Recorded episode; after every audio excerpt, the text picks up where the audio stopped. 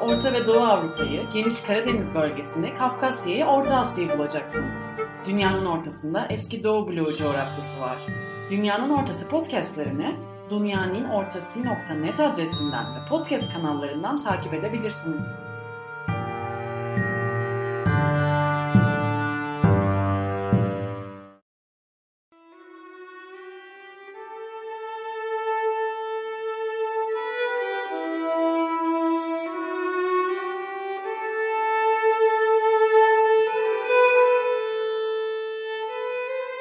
İlkbaharda iki kadın kıştan sonra karın altında kalan nemli, siyah başakları toplamak için tarlaya gittiler. Siyah, çürük buğday başaklarını topladıktan sonra yolda yakalandılar. On yıllığına Sibirya'ya sürgüne gönderildiler. Holodomor, Ukrayna'nın acı belleği.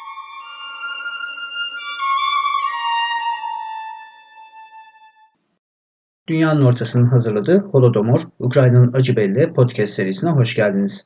Ben Turgut Tuncel. Bugün Holodomor konusunun Ukrayna'nın dış politikasındaki yerini konuşacağız. Ukrayna devletinin bu konuyla ilgili uluslararası siyasi alanda izlediği bir devlet politikası var mı? Varsa bu politika nedir? Neden böyle bir politika söz konusu? Bu politika kapsamında Ukrayna neler yapmaktadır? Bu gibi soruların yanıtını arayacağız. Bugün de çok değerli bir konuğumuz var. Doktor Yevgenya Gaber. Doktor Yevgenya Gaber, Ukrayna Dışişleri Bakanlığı'na bağlı Henadi Udovenko Diplomatik Akademisi'nin müdür yardımcısı. 2014-2018 yıllarında Ukrayna'nın Ankara Büyükelçiliğinde siyasi işlerden sorumlu ikinci katip olarak görev yaptı. Bundan önce ise Odessa Bechnikov Ulusal Üniversitesi Uluslararası İlişkiler bölümünde ders verdi. Doktor Gaber'in üzerinde çalıştığı alanlar Karadeniz güvenliği ve Ukrayna-Türkiye ilişkileri. Ayrıca kültürler arası iletişim ve uluslararası müzakere konularında bir uzman. Farklı yerlerde yayımlanmış pek çok çalışması mevcut. Doktor Gaber hoş geldiniz. Teşekkür ederim, hoş bulduk. Bizi kırmayıp podcastimize katıldığınız için teşekkür ederim. Yoğun programınızı da göz önünde bulundurarak sohbetimize hemen başlamak istiyorum. Ukrayna'da Holodomor'un gündeme gelmesi 1980'li yılların sonlarına Sovyetler Birliği'nin dağılma sürecine girdiği yıllara rastlıyor. Sovyetler Birliği dağıldıktan sonra ise 1990'lı yılların başlarından itibaren Holodomor konusunun Ukrayna devleti tarafından uluslararası alana taşınmaya gayret edildiğini görüyoruz. Ukrayna'nın henüz Sovyet sonrası geçiş döneminde çok ağır ekonomik, toplumsal ve diğer sorunlarla boğuşurken Holodomor konusunun bu şekilde gündeme gelmesini, özellikle uluslararası alana taşınmaya çalışılmasını nasıl değerlendiriyorsunuz? Ya ilk önce e, bu konuyu tekrar gündeme getirdiğiniz için teşekkür etmek istiyorum. Çünkü birçok yerde hala e, Holodomor nedir, Ukrayna'daki bu olaylar nedir? O konuda insanlar çok az bilgiye sahip ve bu konuyu en azından gündeme getirmek ve konuşmak çok önemli. Buna inanıyorum. Aslında bu da ilk sorunuza kısmen bir cevabım oldu. Çünkü 90'lı yılların başında bile dediğiniz gibi işte ağır ekonomik, toplumsal ve siyasi e, durumda bile bu konunun gündeme getirilmesi Ukrayna halkı için ne kadar büyük bir öneme sahip olduğunun en iyi göstergesidir bence. Çünkü genel olarak eğer Holodomor olaylarına bakacak olursak bu neredeyse tamamen unutulmuş tarihimizin bir kısmı çok önemli kara sayfalar olsa da ama çok önemli bir kısmı ve bunu hem kendimiz için araştırmak hem tarihi gerçeklere ışık tutmak hem de bundan sonra objektif tarihi araştırmalardan sonra tüm dünyaya anlatmak bizim için çok önemliydi. Dolayısıyla da bağımsızlığına kavuştuğundan itibaren, kavuştuğu e, günden itibaren Ukrayna tekrardan o unutulmuş ve özellikle unutturulmuş sayfaların tekrardan ışığa tutulması konusunda çok büyük çaba sarf etmiştir. Söylediklerinizden Holodomor konusunun Ukrayna için bir ulusal kimlik meselesi olduğu sonucunu çıkartıyorum. Böyle bir değerlendirmeye katılır mısınız? Bence bu çok doğru bir yorum çünkü yine de Holodomor devlet o zamanki devlet politikasının sadece bir kısmıydı. Bence Holodomor'u konuşup da diğer şeyleri unutmak çok yanlış olur. Çünkü kapsayıcı bir şekilde o zamanki Sovyet Birliği'nin ve Stalin'in politikasının tam olarak görüntüsünü alamayacağız ve kapsamlı bir şekilde o politikayı yorumlayamayacağız. Sovyet Birliği'nin kitlesel baskıları çerçevesinde farklı kesimlere, farklı toplumlara ve farklı sosyal gruplara karşı çok farklı metotlar vardı. Ee, mesela ekonomik baskılardan bahsedecek olursak kolektivizasyon vardı. Açılıkla öldürme vardı ki buna holodomor diyoruz. Aynı zamanda siyasi baskılar da mevcuttu. Çünkü Kızıl Terör olsun, işte Kızıl Ordu'da tasfiyeler ve sözde büyük temizlik olsun, bütün o toplama kampları olsun, bütün bunlar yani NKVD'nin e, bir sürü operasyonları işte LEH operasyonu olsun, e, başka sözde düşman unsurlarına karşı yürütülen operasyonlar olsun, bütün bunlar bir tek kocaman devlet makinesinin bir kısmıydı, bir parçasıydı ve bunun bir tek asıl amacı vardı. Otoriter, tamamen totaliter olan bir devleti güçlendirip buna karşı bu sözde Sovyet kimliğine karşı mücadele eden halkları tamamen kökten almak ve öldürmek. Dolayısıyla da hani bütün bunlar farklı yöntemlerle yapılan bir tek siyasi amaca yönelik bir politikaydı.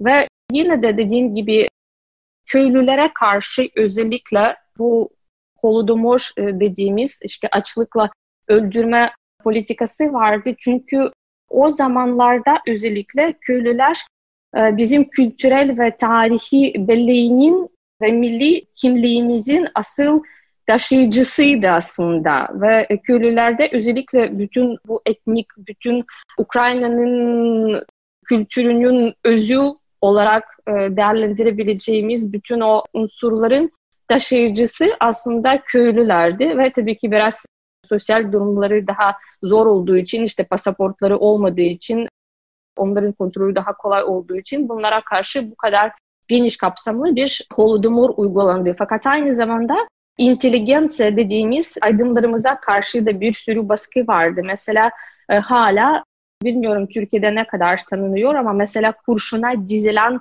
Rönesans diye bir tabir var, bir terim var. Özellikle 1920'li ve 30'lu yıllarda öldürülen ve kurşuna dizilen ressamlar, yazarlar, edebiyatçılar, akademisyenler, tiyatrocular vesaire. Dolayısıyla da tabii ki dediğiniz gibi bu da özellikle ekonomik problemlerden ziyade açlıktan ziyade Ukrayna'nın milli hareketine karşı uygulanan bir metottu. Dehşet verici bir metottu. Size şunu da sormak istiyorum. Ukrayna'nın Holodomor konusunu uluslararası alanda gündeme getirmesinin nedenlerinden biri, kendini Sovyetlerin totaliter mirasından ayrıştırarak, Sovyet mirasından arınmış kendi ulusal kimliğini uluslararası alanda ortaya koymak da olabilir mi? Bence bu da ilk sorunuza dönecek olursak eğer neden Ukrayna 90'lı yıllarda konuya bu kadar dikkat verdi diye sordunuz. Bu da aslında buna bir cevap olabilir. Çünkü Ukrayna hala ne yazık ki bazen Sovyet Birliği'nin bir kısmı olarak algılanıyor. Kültür mirası açısından, kimlik açısından e, söylüyorum şu an. Tabii ki hani bağımsız bir devlet olduğumuzu herkes gayet iyi biliyor. Fakat Türkiye'de çalışmıştım. E, dediğiniz gibi bir dört yıl Türkiye'de bulundum ben ve birçok kişi hala Ukrayna'nın yazarlarını bilmiyor mesela. Ukrayna'nın ressamları, Ukrayna'nın işte bazı eserlerini bilmiyor. Fakat işte diyelim ki Gogol dediğimizde tabii ki çok ünlü Rus yazarı diyorlar. Halbuki Gogol kendisi de etnik Ukraynalıydı. Çünkü e, bu e, kimlik yaratma sürecinde o kadar engel vardı, o kadar baskın Rus kültürü vardı. O kadar dominant Sovyet mevcudiyeti vardı ki Ukrayna'nın kendi bağımsızlığını, kendi milli karakterini, kendi hatta milli hareketini kurması açısından tabii ki ilk önce bizi, Ukrayna halkını, Ukrayna milletini o kocaman Sovyet tarihinden, mirasından bir şekilde ayırmamız gerekiyordu. Ve bu sayfalar özellikle yani Kremlin tarafından ve işte Stalin tarafından, Sovyet komünistleri tarafından bize karşı uygulanan bütün o baskılar, bütün o Sovyet Birliği'nin içindeki hareketler daha önce hiç tanınmıyordu, bilinmiyordu ve sanki tek bir bütünlük olarak algılanıyordu. Dolayısıyla da bir şekilde o algıları kökten almak için, o algıları değiştirmek için de bazı özellikle unutulmuş ve gerçekten dehşet verici insanlığa karşı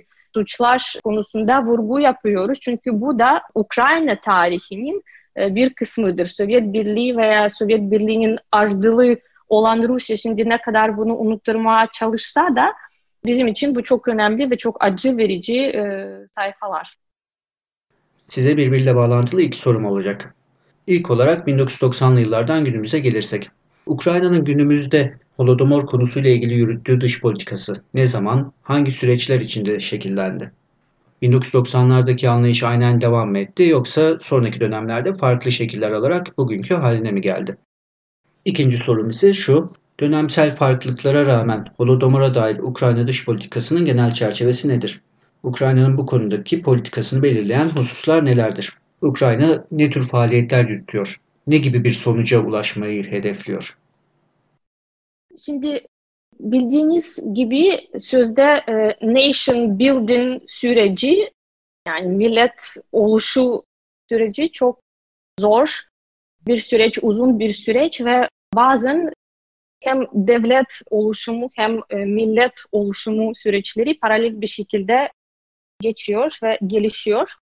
90'lı yıllarda dediğiniz gibi Ukrayna milleti kendi öz kültürüyle, kendisine has değerlerle, manevi değerler dahil özgürlük algısıyla, özgürlük ruhuyla birlikte oluşmaya başlıyor. Ve bu süreç çok kolay bir süreç değil. Belirli dönemlerde ille ki bazen sanki hani geri dönüş gibi bir şey oluyor. Bazen daha hızlı bir şekilde, daha görünür ve hissedilir bir şekilde o konuları gündeme getirmeye çalıştık. Bazen de farklı siyasi partiler iktidara geldiklerinde veya farklı liderler devletin başında e, olduğu zamanlarda farklı adımlar görülüyor ve bazı değişmeler görülüyor. Dolayısıyla da tabii ki belirli noktalarda bir noktada bu politikaları görüyoruz, en tepede görüyoruz. Bazen de sanki yine biraz sessizlik oluyor. Tekrar belki unutulmuyor ama o kadar dikkat verilmiyor Holodomor konusunda. Bana sorarsanız eğer bu dönüm noktaları, dönüş noktaları nedir? Ben tabii ki 2004 yılını söyleyeceğim. Sözde e, turuncu devrim ve ilk e, maydanımız. Ondan sonra da 2014 yılındaki Euromaydan özellikle çünkü bu da e, dediğim gibi e, milletimizin oluşum sürecinde çok önemli e, noktalar, çok önemli dönemler ve bazen mesela işte Yanukovych döneminde neden bunlar konuşulmadı, neden hiçbir şey yapılmadı, madem devlet politikası neden o zamanki Ukrayna hiçbir şey yapmadı diye sorabilirsiniz. Çünkü birçok kişiden bunu duyuyorum ben. E, zaten e, Yanukovych'in devlet politikasına Ukrayna halkı e, Euromaidan olaylarında çok güzel bir şekilde tepki gösterdi ve bu sadece Avrupa Birliği'ne veya işte NATO'ya yönelik politikasına bir tepki değildi kesinlikle. Ukrayna'yı gördüğüne, Ukrayna'yı görme şekline bir tepkiydi. Dolayısıyla da bu e, yine de hani nation building sürecinde çok önemli bir adım attık o zaman. E, biz Rusya'dan çok farklıyız, evet. Birbirimize saygı duyarsak, iki bağımsız devlet olarak, komşu devlet olarak devam edebilirsek edelim. Çünkü zaten başka coğrafi olarak başka bir tercihimiz olamaz. Sınırımız var fakat Ukrayna Batı dünyanın, Avrupa'nın bir kısmı, Avrupa Birliği yolunda ilerleyen bir ülke ve özgürlük gibi, özgür ruh gibi değerler bizim için e, son derece önemli. Dolayısıyla şu an e, Holodomor meselesi Ukrayna'nın dış politikasında da çok önemli bir yere sahip ve başka ülkelerle ilişkilerimizde de bunu vurgulamaya çalışıyoruz. E, yine de bence bu çok önemli. Dolayısıyla da özellikle altını çizmek istiyorum. Bütün o devlet politikamızın böyle bir şey diyebilirsek eğer Holodomor e, politikamızın sözde sloganı var. Ukrayna anıyor, dünya tanıyor şeklinde. Çünkü her ikisi de bizim için çok önemli. Holodomor'un kurbanlarını anmak da önemli. Çünkü İkinci Dünya Savaşı gibi başka dünya çapındaki tarihi felaketler gibi bu da insanlığa karşı bir suç, bu da bir felaket. Ve kurbanlarını anmak önemli. Dünyaya bu olayları anlatmak ve asla tekrardan yerine gelmemesi için elimizden geleni yapmak çok önemli. İkinci amacımız da tabii ki bir şekilde tarihi adaleti yerine getirmek. Ne kadar bu hukuki açıdan şu an mümkün olsun olmasın Holodomor'un soykırım olarak e, tanınmasını istiyoruz. E, bu konuda farklı ülkelere, partnerlerimize, uluslararası örgütlere başvuruda bulunuyoruz. Bu da var ama yine de en azından manevi bir borcumuz olarak, boynumuzun borcu olarak yine de e, bunu en azından tarih açısından adaleti yerine e, getirmeye e, çalışıyoruz ve bunu önemli bir görevimiz olarak görüyoruz. Ukrayna anlıyor, dünya tanıyor. Bu sloganı bir kez daha tekrar edelim. Tarihsel adalet veya tarihi adalet kavramına değindiniz. Holodomor'un dünyada bir soykırım olarak tanınmasını tarihi adaletin tesisiyle ilişkilendirdiniz. Bu konuda Ukrayna'nın girişimlerine baktığımızda 2003 yılında Ukraynalı yetkililerin Ukrayna diasporası ile işbirliği içinde konuyu Birleşmiş Milletler ve diğer uluslararası platformlarda gündeme getirmeye başladığını görüyoruz. Bu kapsamda 2003 Eylül'ünde gerçekleştirilen Birleşmiş Milletler Genel Kurulu'nun 58. birleşiminde Ukrayna delegasyonu Holodomor'un soykırım olarak tanınması yönünde bir teklif veriyor. Bundan sonra da bu yöndeki faaliyetler Ukrayna'nın ikili ilişkileri kapsamında ve uluslararası platformlarda devam ediyor. Tabi belirttiğiniz gibi bu konu bazen biraz daha geri plana düşüyor, bazen biraz daha öne çıkıyor Ukrayna dış politikasında. Bu dönemsel farklılıklara rağmen Ukrayna, sizin ifadenizle tarihsel adaletin sağlanması için uluslararası alanda Holodomor'un tanıtılması kapsamında neler yapıyor? Ukrayna'nın bu alandaki faaliyetlerinin belirlenmiş bir çerçevesi var mı? Ukrayna ne tür faaliyetler yürütüyor? Şimdi çok önemli bir konuya değindiniz bence. Çünkü e, dinleyicilerimiz konuya ne kadar hakim, ne kadar biliyorlar onu bilemiyorum. Fakat işin enteresan tarafı Holodomor'u gündeme getirme ilk çabaları Ukrayna'nın içinden gelmedi diyebilirim. 1980'li yıllarda Amerika Birleşik Devletleri'nde yaşayan Ukrayna diasporası tarafından geldi. Ve o zaman oradaki Ukrayna diasporası bir araştırma başlattı diyelim. Bir tarihi araştırmaları başlattı ve aynı zamanda kongreye başvurdu. Kongrede bir komisyon oluşsun şeklinde. Çünkü biz de o işte tarihi gerçekleri öğrenmek istiyoruz. Biz de o zamanlarda görgü tanıklarının işte anlattıkları olsun, ıı, fotoğrafları olsun, başka bir şey olsun tam olarak ne olduğunu biz de anlamaya çalışıyoruz. Ve bütün bunlar sadece 1980'li yıllarda başladı çok enteresan bir şekilde. Bundan sonra böyle bir kongre komisyonu oluştu ve gerçekten dediğim gibi bütün o araştırmalar yapıldı ve 80'li 90'lı yıllarda ilk adımlar atıldı o konuda. İşte bazı görgü tanıkları ki o zaman o insanlar hala yaşıyorlardı. Bu olayları anlatmaya başladılar. Çünkü net bir şekilde kimse olayların gidişatını da bilemiyordu. İşte kaç kişi öldü mesela hala bu konu bile araştırılıyor. 5 milyondan 8 milyondan 10-15 hatta 20 milyona kadar bir rakam söz konusu olabilir. Çünkü o zaman sokaklarda açlıktan ölen insanların isimleri belli değil, e, pasaportları yoktu. Çünkü yine de işte NKVD olsun, ordu olsun, bürokratlar olsun bunları elinden, köylülerin elinden aldıktan sonra onların kontrolü daha kolay ve aynı zamanda onların ölümlerinin kaydı e, neredeyse yapılmıyordu. İşte tek tük fotoğraflardan, albümlerden, anlattıklarından bu genel bir çerçeveyi oluşturmaya başladılar. Ve hatta ölümün sebebi olarak da her zaman açlık yazılmıyordu. Bazen işte tifüs yazıyordu, bazen sıtma oluyordu vesaire. Ve o insanların dünyaya gelemeyen çocuklarını da sayacak olursak 10 milyondan fazla kişinin ölmesinden bahsediyoruz. Tabii ki bütün e, bunlar şimdi bir siyasi bir araç olarak kullanmak e, hem manevi açıdan hem de bence insanlık açısından bile çok kötü bir şey olur ve kabul edilemez bir şey olur. Fakat yine de tarihte böyle bir şey vardı ve o tarihsel adaleti yerine getirmek için dediğiniz gibi bu sadece Ukrayna'nın tarihi bir tarihinin bir kısmı olarak kalmasın. Bütün dünya bunu bilsin. Başka ülkelerde yaşayan insanlar da bunu bilsin ve aslında bu da geleceğe yönelik bir ders olsun. Totaliter rejimlerinin politikaları nasıl olur? Bunların dehşet verici sonuçları ne olabilir? Kaç kişinin ölümüne yol açabilir vesaire. Dolayısıyla da bunları şu an gündeme getirmeye çalışıyoruz.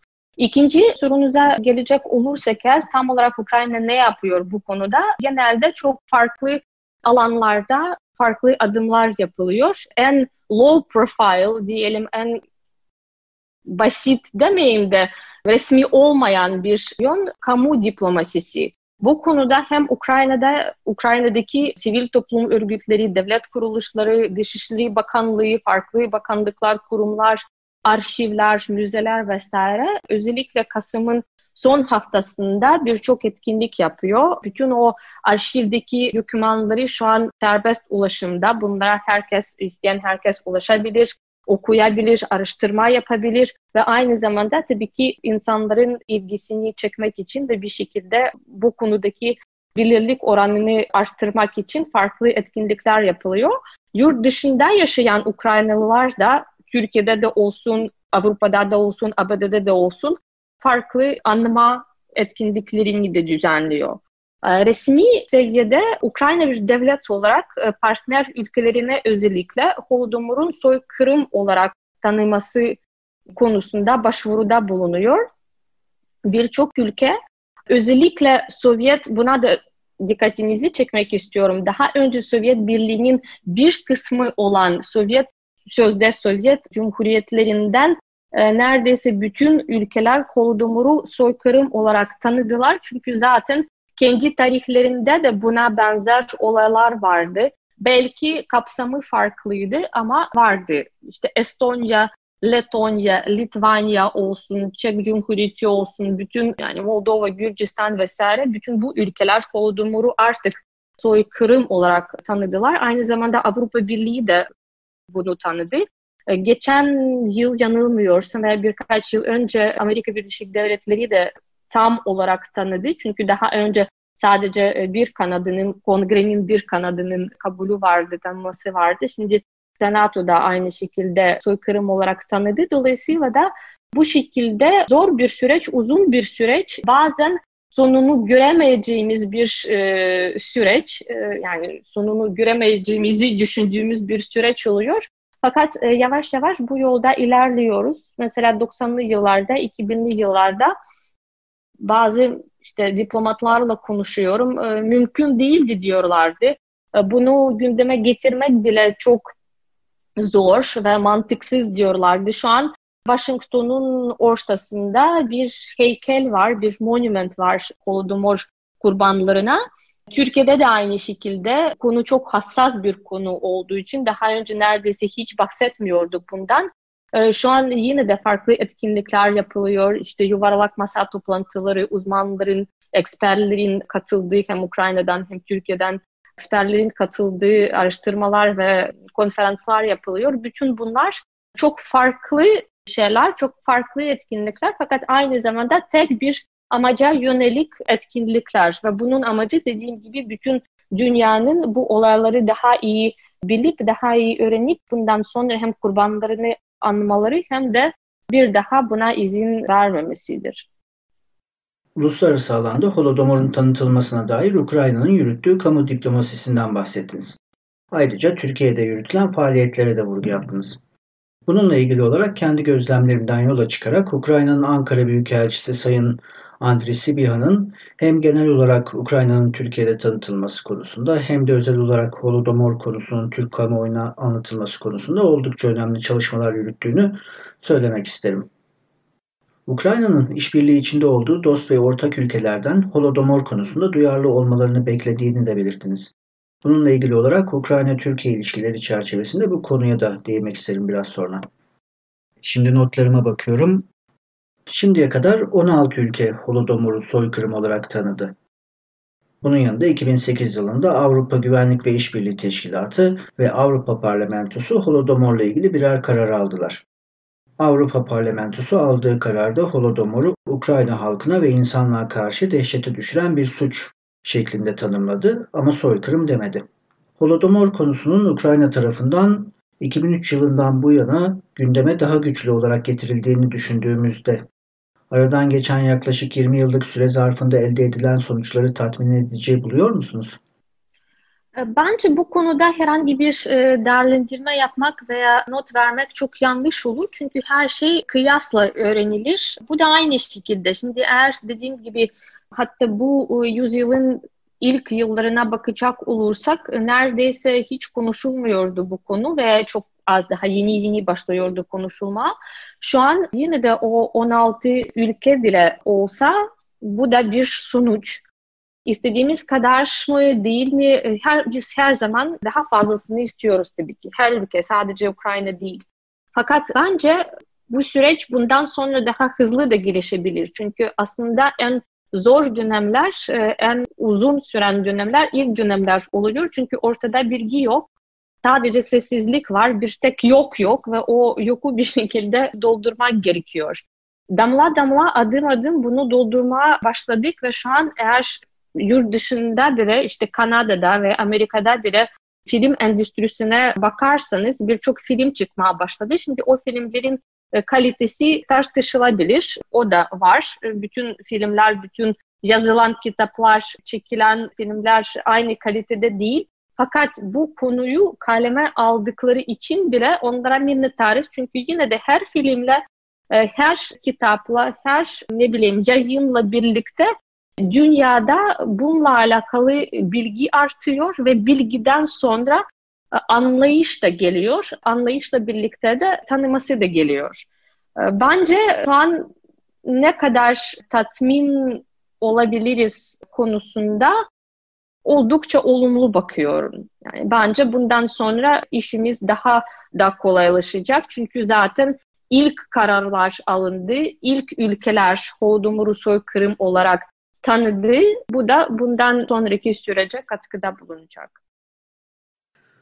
Ukrayna'nın konuyla ilgili yaklaşımını anlamak için hipotetik bir durumdan bahsetmek istiyorum.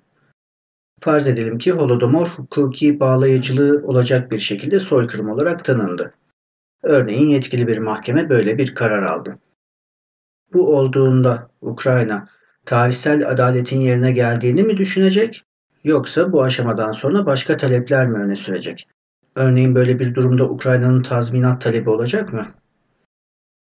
Bu da güzel bir e, soru aslında. Ben hukukçu değilim. İlk önce onu söyleyeyim ama e, eğer biraz hukuki açıdan bakacak olursak birkaç yere birkaç hususa dikkatinizi çekmek istiyorum. Birincisi e, şu an farklı ülkelere başvuruyoruz. Farklı parlamenter seviyesinde milletvekillere ve parlamentolara başvuruyoruz. Fakat mesela hani işte Uluslararası Adalet Divanı'na bir başvuru yapıldı mı diye sorabilirsiniz. O da enteresan bir konu çünkü her konuda belirli prosedürler var. Belirli hukuki ve oldukça zor prosedürler var ve şartlar var. Mesela o Uluslararası Adalet Divanı'na başvurmak için her iki tarafın, davanın her iki tarafının bunu kabul etmesi gerekiyor ve her iki tarafın o Adalet Divanı'na başvurması gerekiyor. Veya en azından bir taraf gelip de başka tarafa işte Ukrayna gelip de Rusya'ya karşı bir dava e, açmak isterse daha önce bütün metotlar, bütün başka mahkemeler, bütün başka yöntemler kullanıldı ve hiç çare kalmadıkça e, Adalet Divanı'na başvurma geldik şeklinde bu başvuru yapılabilir.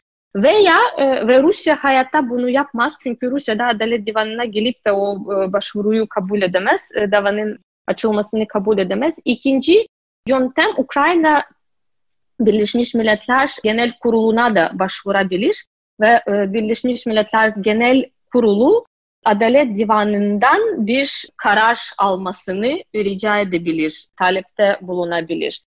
Şimdi bu ne kadar mümkün o da enteresan bir şey. Çünkü birincisi o karar alınsa da alınmasa da sadece tavsiye niteliğindeki bir karar olacak. Herhangi bağlayıcı gücü olmayacak ve yine de yerine e, getirilmesi, uygulanması konusunda eminim ki Rusya hiçbir şey yapamay- yapmayacak, yapmaktan vazgeçecek ve o kararı bile tanımayacak. Bir de işin başka tarafı var. Şimdi Holodomor kriminal bir suç aslında. Sadece herhangi siyasi bir e, karar değil. Mesela 2009 yılında e, sanırım Sırbistan da o şekilde Kosova konusunda bir karar istemişti ve işte Birleşmiş Milletler Genel Kurulu üzerinde Uluslararası Adalet Divanı'na başvurmuştu. Ama o da siyasi bir karardı ve siyasi bir kararla alakalı bir davaydı diyelim. Şimdi burada kriminal bir suç var ortada. Dediğim gibi 8-10 milyon en az 8-10 milyon kişinin ölümüne yol açan bir dönemden bahsediyoruz. Bir gelişmelerden bahsediyoruz. Bu da herhangi bir devlete karşı değil, kişilere karşı dava açmamızı talep edecek. Ve burada Rusya kendisini Sovyet Sovyetler Birliği'nin ardılı olarak ne kadar kabul eder? Şimdi genel olarak tamam uluslararası hukuk açısından Rusya SSCB'nin ardılı sayılır. Fakat bu olaylarda kendisini ne kadar ardılı kabul eder? Eminim ki kabul etmez kesinlikle. Ee, bütün bu suçların faili kimdi? Ukrayna Sovyet Sosyalist Cumhuriyeti miydi? Onun bürokratları mıydı? NKVD miydi? Kremlin miydi? Stalin miydi? Yani fail olarak ortada bir kişinin olması gerekiyor. Bütün bu işte hukuki e, sorular, konular çok enteresan, çok zor ve çelişkili konular. Fakat bunun sonucunda şunu söyleyebilirim ki buna başvurmaktansa, tazminat istemektense şu an en azından bu dönemde, bu aşamada dünyanın bunu bilmesi, kabul etmesi ve e, kurbanlarını anması bizim için yeterlidir. Rusya ve Sovyetler Birliği arasındaki devamlılık ilişkisini Rusya'nın Sovyetler Birliği'nin ardı devleti olması tartışması çerçevesinde ele aldınız. Sanırım belirtmek istediğiniz durum Türkçe literatürde devam eden devlet olarak ifade ediliyor. Dinleyicilerimizin aklında bir karışıklık olmaması açısından bir not olarak belirtmek istedim. Ukrayna'nın Birleşmiş Milletler Genel Kurulu'na başvurusuyla ilgili bir senaryodan da bahsettiniz. Aslında bahsettiğiniz senaryoya benzer bir durum Aralık 2008'de yaşandı. Bu tarihte Ukrayna Holodomor konusunu Birleşmiş Milletler Genel Kurulu'nun gündemine getirmek istedi ancak Rusya'nın engellemesiyle karşılaştı. Konuşmanızda ayrıca Ukrayna'nın Uluslararası Adalet Divanı'na başvurabilmesi için var olan tüm yasal yolların tüketilmiş olması gerektiğini söylediniz. Bu süreçle alakalı olarak önemli olduğunu düşündüğüm bir noktayı vurgulamak istiyorum. 2009 yılında Kiev'deki bir mahkeme Stalin ve arkadaşlarını Holodomor'la ilgili olarak suçlu bulan bir karar aldı. Bu karar aslında oldukça önemli. 1948 Soykırım Sözleşmesi'nin 6. maddesine göre bir fiilin soykırım olup olmadığına karar verebilecek yetkili mahkemelerden bir tanesi suçun işlendiği iddia edilen ülkedeki geçerli bir mahkemedir. Dolayısıyla 2009 yılında Kiev'deki mahkemenin aldığı karar soykırım sözleşmesi açısından geçerli bir karar ve Holodomor'un bir soykırım olduğunu teyit eden bir karar. Bunu da belirtmek istedim. Aslında Holodomor konusu açık ki Rusya ile bağlantılı bir konu. Ben de biraz buna değinmek istiyorum. Holodomor meselesi Ukrayna-Rusya ilişkileri bağlamında nasıl değerlendirilebilir? İki ülke arasındaki oldukça kötü ve gergin ilişkiler herkesin malumu. Acaba Ukrayna bu bağlamda Holodomor konusunu Rusya'ya karşı bir koz olarak da mı öne sürüyor? Diğer sorum da şu. Holodomor konusunun iki ülke arasında zaten hayli olumsuz olan ilişkileri daha da bozacağını, bu nedenle konunun biraz daha geri plana çekilmesini savunanlar var mı Ukrayna'da? Ya ilk önce e, daha önce e, söylediklerinize tamamen katılıyorum. Çok e, doğru bir şekilde bütün o davaları ve mahkemeye başvurularımızı dile getirdiniz. Onun için ayrıca teşekkür ederim. Çünkü gerçekten çok fazla detaylara girmek istemedim. Ama önemli konular bunlar ve bu da işte dediğim gibi o konudaki çabaların ve sonucunda tam olarak şu an en azından çok fazla bir şey elde edemeyeceğimizi gösteriyor. Çünkü karşınızda bir Rusya varken zaten tamamen uluslararası hukuka, uluslararası sisteme, uluslararası örgütlere saygısızlık anlamına geliyor. Dediğiniz gibi hem şu an Ukrayna'ya karşı sürdürdüğü savaş hem e, Kırım'ın e, işgali hem de farklı yerlerde, farklı ülkelerde işte Akdeniz bölgesi olsun, Karadeniz bölgesi olsun, e, başka sözde dondurulmuş ihtilaflar olsun ki artık o kadar dondurulmuş da değil. Her yerde Rusya uluslararası hukuka tamamen aykırı bir şekilde kendi politikasını sürdürüyor. Şimdi bu konuda Ukrayna ne kadar geri çekilmeli, ne kadar eskalasyon yoluna gitmemeli, ne kadar Rusya'yı bir şekilde irite edebilecek konulara değinmemeliyle alakalı soruları aldığımda ben her zaman şunu söylüyorum. İki taraflı eskalasyon çok kötü. Çünkü bir ülke bir şeyler yaparsa karşı taraftan illeki bir tepki gelecek. Ama o iki taraflı eskalasyondan daha kötü olan bir tek şey olabilir. O da tek taraflı eskalasyon. Çünkü Ukrayna ne kadar geri çekilirse Rusya o kadar hamle yapacak. Siz kendi zayıf noktalarınızı, hassasiyetlerinizi ne kadar belli ederseniz Rusya o kadar bunları kullanacak ve yine de şu anda sürdürdüğü politikayı bundan sonra da e, sürdürmeye devam edecek. Bence bu iki konuyu birbirinden tamamen ayrı tutmak gerekiyor. Çünkü zaten Holodomor e, konusu şu an gündeme gelmedi. 2013-2014 yılından sonra Ukrayna tarafından gündeme getirilmedi. Bugün işte konuştuğumuz gibi 80'li 90'lı yıllarda da gündeme gelmeye başladı. Şu an bu iki konunun sadece şu açıdan bağlantısını görüyorum. Bütün bu unsurlar totaliter rejiminin suçları. Bu kadar basit. Yöntemler değişebilir, metotlar değişebilir fakat totaliter Moskova rejimi tarafından uygulanan siyasi, ekonomi, kültürel, hibrit baskıları şimdi eskiden de vardı. Şu anda ne yazık ki devam ediyor.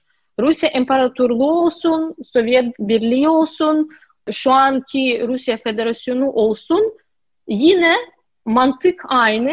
Yine Moskova'da orada bulunan siyasi elitlerin kendi yerini, iktidarını koruma çabaları aynı. Dolayısıyla da o zaman da bunları gördük. Ne yazık ki şu anda bunları görüyoruz. Sürgün politikası eskiden de vardı. 1944 yılında mesela Kırım Tatarlarına karşı sürgün uygulandı. Şimdi ne görüyoruz? 2013-2014 yılında yine de Kırım Tatarları neredeyse ikinci sürgünle baş başa kalıyor.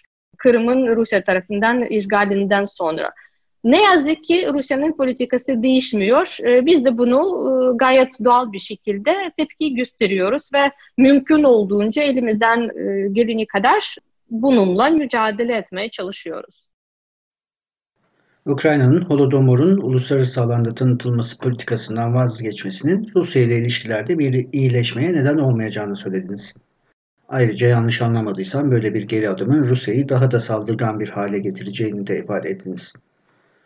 Rusya konusundan sonra bir de Rusya ile rekabet halinde olan bir başka aktöre, liberal batıya bakmak istiyorum. Açıkçası ben genel olarak liberal tezlere, liberal uluslararası ilişkiler teorilerine çok fazla inanan biri değilim. Liberal tezler, liberal ahlak, liberal uluslararası düzen vesaire kağıt üzerinde çok hoş duruyor. Ancak bir yandan da İngilizce'de wishful thinking dedikleri hayalci, gerçekçilikten uzak bir yanı var sanki. Siz Holodomor'un tanınmasının ahlaki boyutuna vurgu yaptınız. Ben bu tip konularda belirleyici olan şeyin ahlaktan ziyade devletlerin kendi çıkarları, diğer devletlerle çıkar ilişkileri, aralarındaki kavgalar olduğunu düşünüyorum. Bu anlamda da Holodomor uluslararası alanda gündeme gelecekse veya tanınacaksa bunun farklı devletlerin gerçek aşkı veya ahlaklı davranma motivasyonlarından değil, bağlamın belirlediği çıkarlarından kaynaklanacağını düşünüyorum. Bu düşünceden yola çıkarak size şunu sormak istiyorum. Günümüzde Soğuk Savaş sonrasının sonrası çok kutuplu ve çatışmalı bir dönem içinde olduğumuz söyleniyor. Batı ile Rusya hemen her alanda mücadele halinde. Acaba bu ortam batılı ülkelerin Holodomor'la ilgili Ukrayna'nın tezlerini kabul etmeleri gibi bir olasılığı doğurur mu? Ne dersiniz? Cevabım çok basit olacak. Eğer batı ülkeleri Ukrayna kozunu diyelim Holodomor kozunu Rusya karşı siyasi bir e, araç olarak e, kullanmak istese o kadar derin tarihe gitmelerine gerek yok bence. Çünkü zaten Rusya'yı sorumluluğa tutmak için daha modern döneme bakabiliriz. Kırım'ın işgaline bakabiliriz. Ukrayna'nın doğu bölgelerindeki saldırılarına bakabiliriz. Tamamen kanuna ve uluslararası hukuka aykırı olan şu anki hareketlerine bakabiliriz. Hatta Rusya'nın içinde şu an baskı altında yaşayan farklı etnik gruplara da bakabiliriz. Yani eğer böyle bir amaç olsa bile bence yani Rusya'yı sıkıştırmak için veya bir şekilde hani durumunu zorlaştırmak için e, yapılan bir şey ise o kadar bahane var ki şu an bile e, Rusya'nın Suriye'den tutun ne bileyim Karadeniz bölgesine kadar o kadar farklı yerde uluslararası hukuka aykırı şeyleri yapıyor ki Holodomor bu listenin en sonunda olacak bence. Bu bir. E, ikincisi tabii ki ben zaten e, üniversite döneminde bir tez yazmıştım.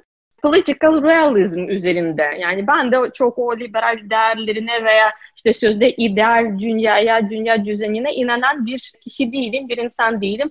İlle ki her ülkenin kendi milli çıkarları var ve o milli e, çıkarlarını pragmatik bir şekilde yerine getirmeye çalışacak. Fakat eğer o milli çıkarları Avrupa ülkelerinin sözde milli çıkarları Ukrayna'nın milli çıkarlarıyla kesişiyorsa eğer ve bu milli çıkarlarının sonunda başka üçüncü ülkelere, taraflara herhangi bir zarar gelmezse eğer e, neden kullanmayalım ki bunu? Zaten bir tek batı sisteminden, medeniyetinden bahsediyoruz.